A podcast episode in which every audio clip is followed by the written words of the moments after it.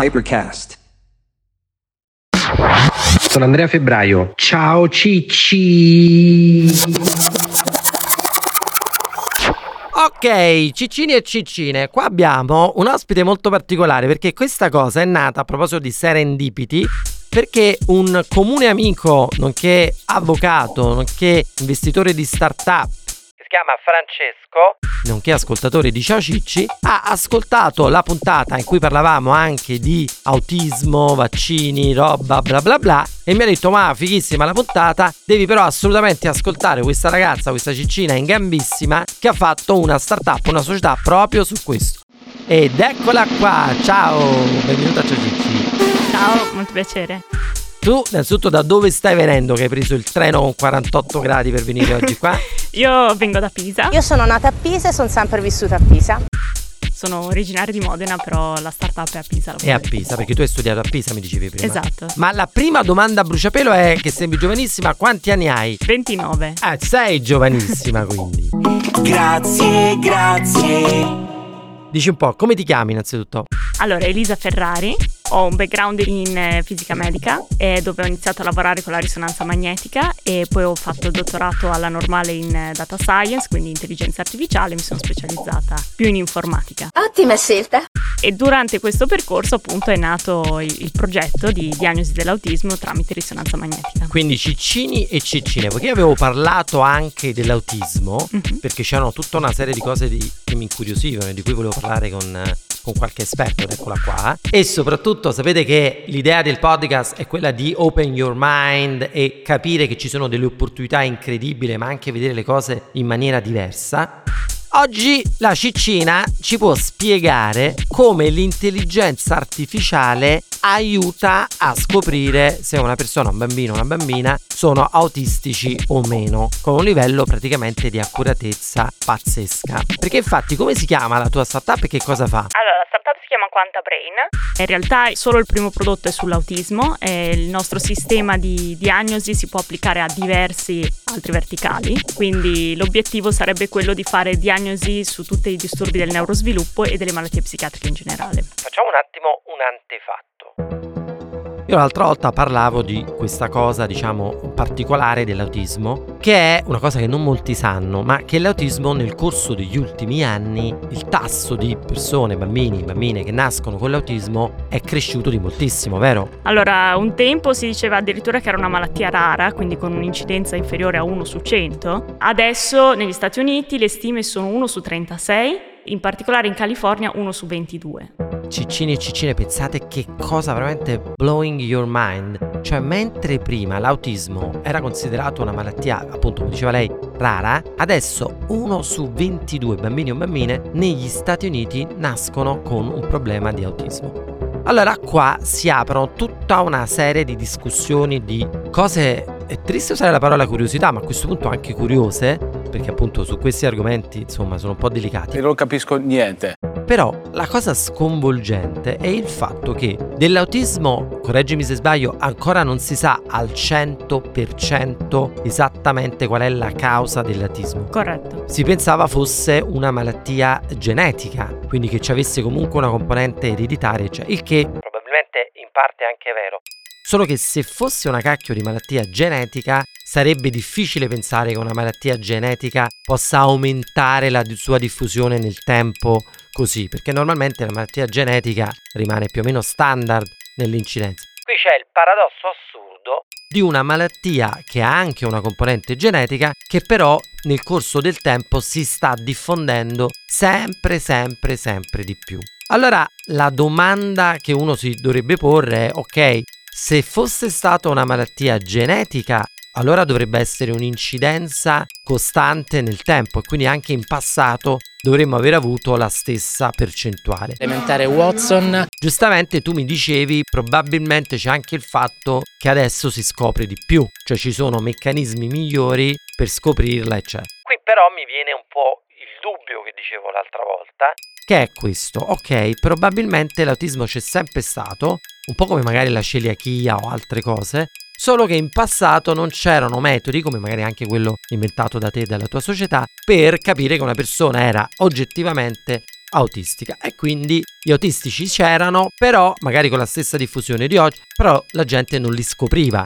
Però anche qua viene un ulteriore dubbio che io ho. Ma, ma gli tagli niente a te, scusa. È il dubbio che ti facevo prima, che è il discorso di ok, però se fosse così, visto che dall'autismo, ahimè, al momento non si, cioè ci si può convivere, però non è che si cura o regredisce, quindi è una malattia che ahimè ti porti per tutta la vita, è vero che ci sono diversi gradi di autismo, però vorrebbe dire quindi che tutte queste persone, facciamo finta che il tasso di persone autistiche è sempre stato 1 su 22, che magari prima le persone non lo scoprivano, ogni 100 persone adulte oggi dovremmo avere magari nate 50 anni fa 22 persone con qualche forma di autismo. Quindi vorrebbe dire che io che ho 50 anni, tra tutte le persone che conosco, dovrei avere tante persone che conosco, a questo punto se ne conosco migliaia, che hanno l'autismo. E mi sembra strano perché io ovviamente conosco bambini, ahimè, con autismo, ho anche diversi miei amici che hanno figli con l'autismo a diversi stadi, però non ho molti amici di 50 anni che hanno l'autismo. Cosa dicevi di questo? Dicevi il discorso dello spettro, no? Che ci sono varie cose. Allora sì, e ci sono vari fattori da tenere in considerazione. I criteri diagnostici sono cambiati molto nel tempo, quindi prima si diagnosticavano veramente solo i casi più gravi, con mutismo, quindi molto, molto severi ed è, è facile riconoscerli. Il mutismo selettivo nei bambini è un disturbo transitorio. Oh, bambino! Sai dove sta lo zoo? È qui. Attualmente nello spettro ci sono persone che sono perfettamente in grado anche di, di, vivere una vita indipendente, semplicemente si osserva che è importante un trattamento precoce perché queste persone hanno la tendenza nell'età adulta a sviluppare altre patologie, depressione, soprattutto eh, disturbo compulsivo, quindi è importante trattarli prima. Meglio prevenire che curare. Quindi in questo senso tu magari potresti conoscere degli adulti che sono depressi e non sapere che per tutta la vita sono stati, stati anche nello spettro autistico. Quindi c'è un Eh, collegamento tra autismo e depressione. Sì, assolutamente. Questo poi è, è- è ampiamente studiato, nel senso che ci si chiede se l'autismo predispone a questa cosa oppure se è il modo in cui noi poi li percepiamo, li trattiamo che li induce. In ogni caso, praticamente le persone autistiche hanno più chance di sviluppare la depressione. Quello che non di è sviluppare chiaro tutta una serie di dico, e quali sono la depressione e poi che altre cose? Appunto il disturbo ossessivo compulsivo. Che tipo qual è per intenderci per uno che non è È, esperto? è quello in cui hai i tic oppure devi ripetere le cose due Un o tre gesto, volte. due tre esatto. volte. Io sottolineo con il giallo i titoli, con l'arancione le cose importanti e con il verde che adesso è finito le didascalie. Niente verde, niente didascalie, niente didascalie, niente studio. E anche oggi se laureamo domani, cla. Quindi sì, diciamo ci sono tutta una serie di altri disturbi comportamentali, ma anche disturbi organici.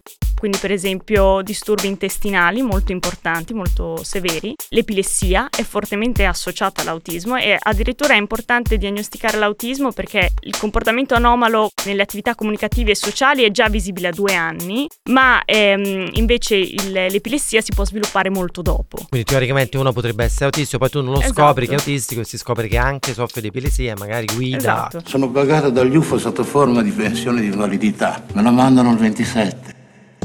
Quindi diciamo più la diagnosi è precoce, più in generale tu Meglio. puoi esatto, eh, attivare dei comportamenti per valutare tutte le possibili comorbidità e prevenire altre, altre complicazioni. Quindi diciamo ci sono due, due fattori, La- il fatto che adesso siamo più consci della malattia, il fatto che i criteri diagnostici sono cambiati, ma anche la parte, la componente ambientale. Abbiamo detto che è un disturbo multifattoriale, quindi fattori genetici, fattori ambientali. Fattori ambientali, come dicevamo prima, sono tutti comunque nella fase di gestazione, cioè quindi... Quindi quando la mamma era incinta, probabilmente è successo qualcosa per cui Esatto, e tra questi in questo momento si sta studiando moltissimo l'infiammazione di basso livello della madre.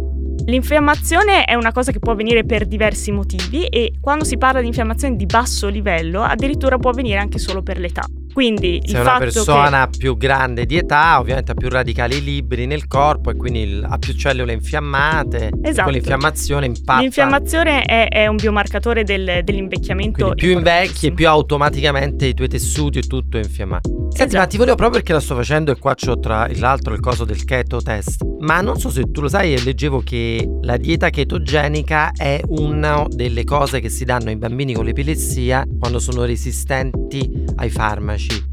Cioè una delle pratiche, la più diffusa forse in medicina per i bambini che sono resistenti ai farmaci, hanno l'epilessia, e metterli su una dieta chetogenica. C'è un libro molto interessante che si chiama Brain Energy di questo neuroscienziato che a proposito del discorso che dicevi tu dell'intestino, i mitocondri e via dicendo, diceva che ci stanno adesso, stanno facendo tantissimi studi, sostengono che alcune patologie, a partire proprio dal fatto dell'infiammazione che dici tu, e quindi la depressione, l'epilessia e altre cose, potrebbero essere aggravate, se non addirittura generate, ma aggravate dalla dieta a base di zuccheri raffinati, prodotti industriali e tutta questa roba qui. Che gevetto metti? Tutto, un assaggio di tutto.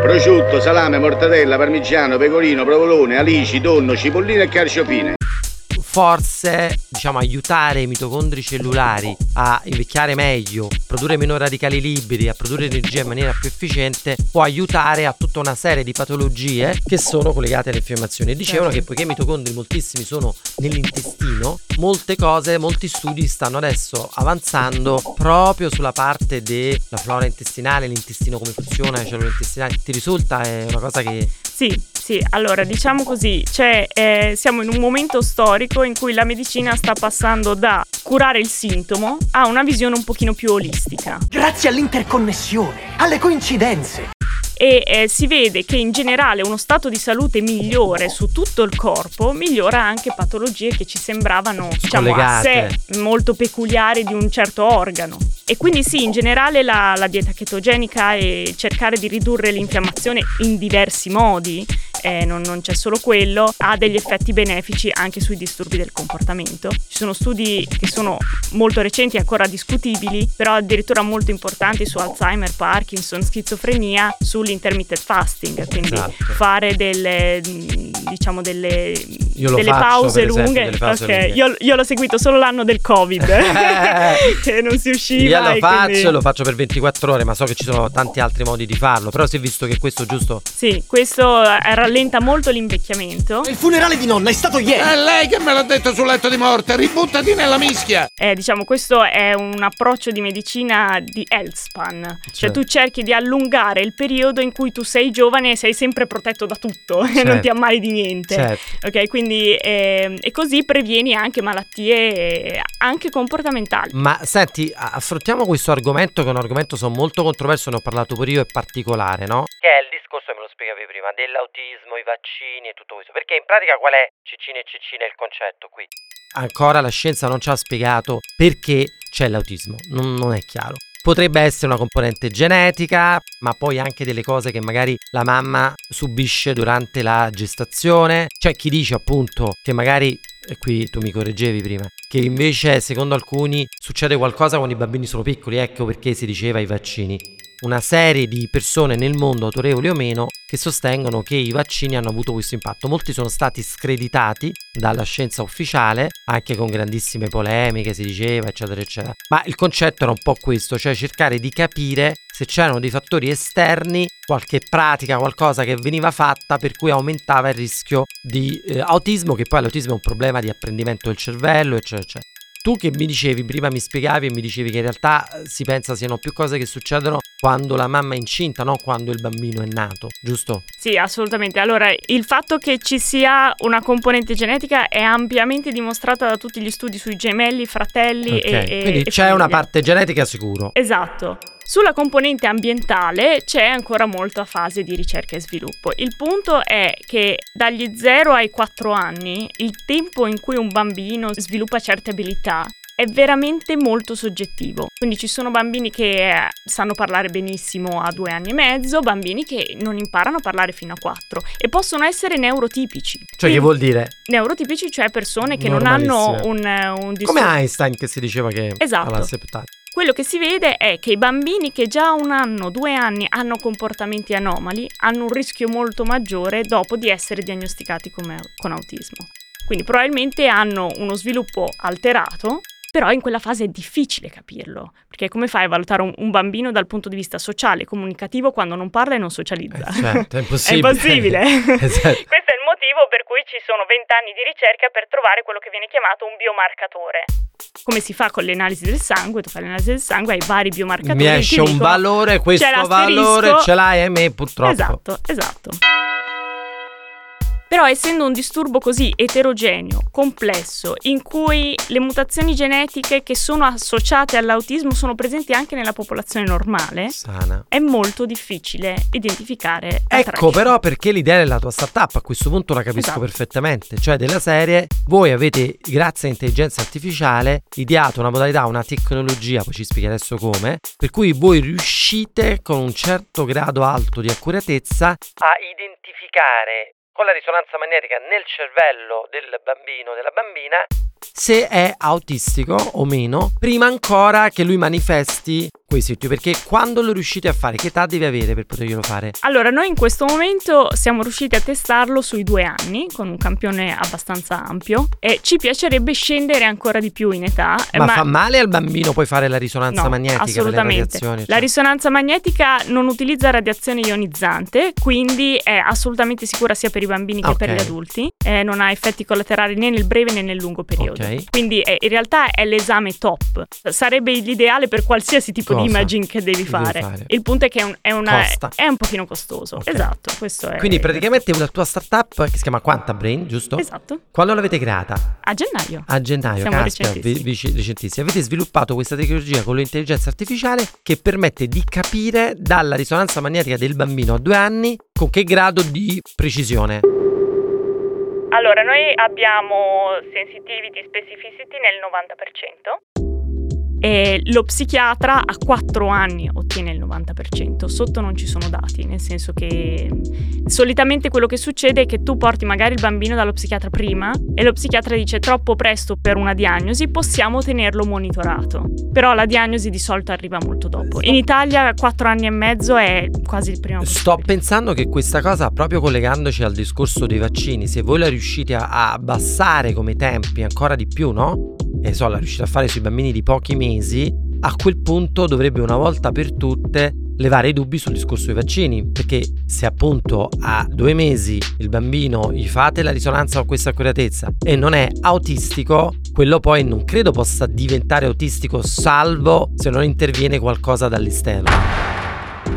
In questo momento facciamo diagnosi sia di autismo che di attention deficit hyperactivity disorder. Che quello pure è una cosa che appare dalla risonanza del cervello. Esatto, esatto. Ma sai E- che io magari ce l'ho? Come fa una bella risonanza?